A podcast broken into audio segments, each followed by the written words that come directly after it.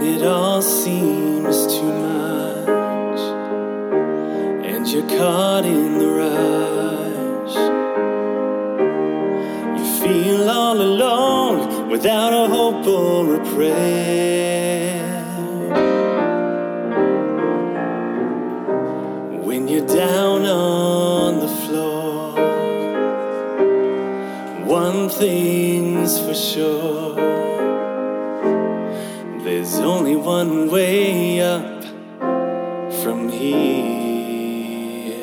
Hey, it's Christina McIntyre. and Scott McIntyre, and we're so glad you're with us for another episode of Enduring Hope, where we encourage you to trust God in every circumstance. We all face hardships in life, big and small. I've sung this song, Safe in My Arms, in so many places. It really seems to connect with people, especially those who are going through tough situations. At our ministry events, we get the privilege of hearing some of these stories. Recently, a lady came up at an event and shared that tragically she had lost her daughter to domestic violence. so sad. I can't even imagine.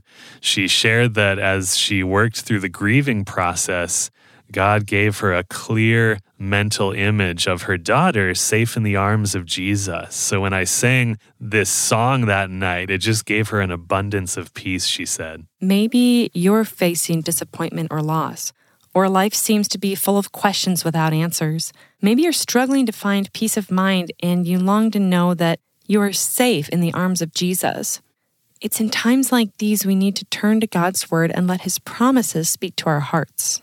There are so many passages we could read, but let's go to Jesus' words recorded in the Gospel of John when he's encouraging his disciples.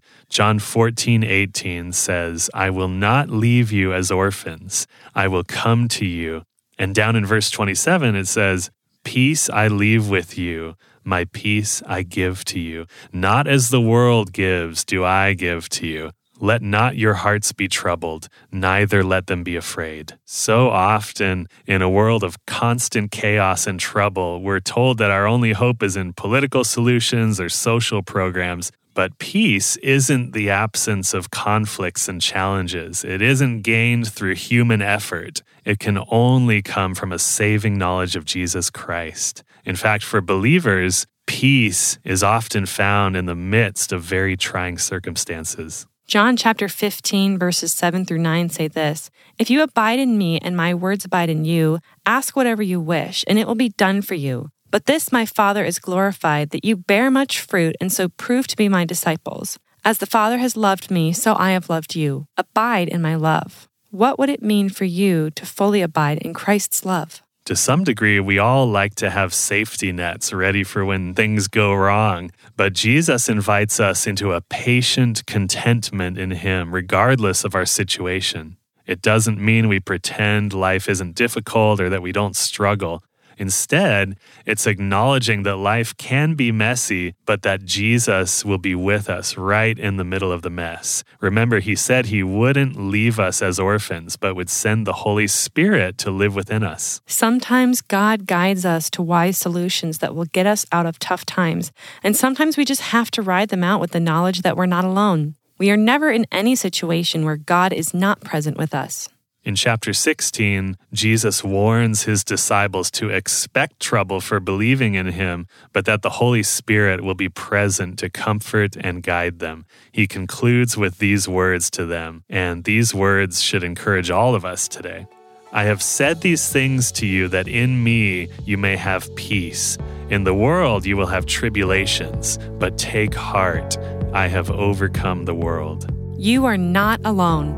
Let that truth sink into the deepest parts of your heart, displacing whatever feelings that would tell you otherwise.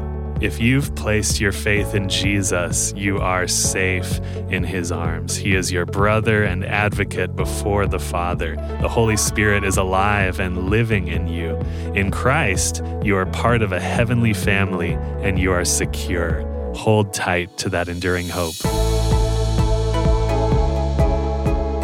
Be sure to follow and subscribe so we can share more encouragement with you in the weeks to come.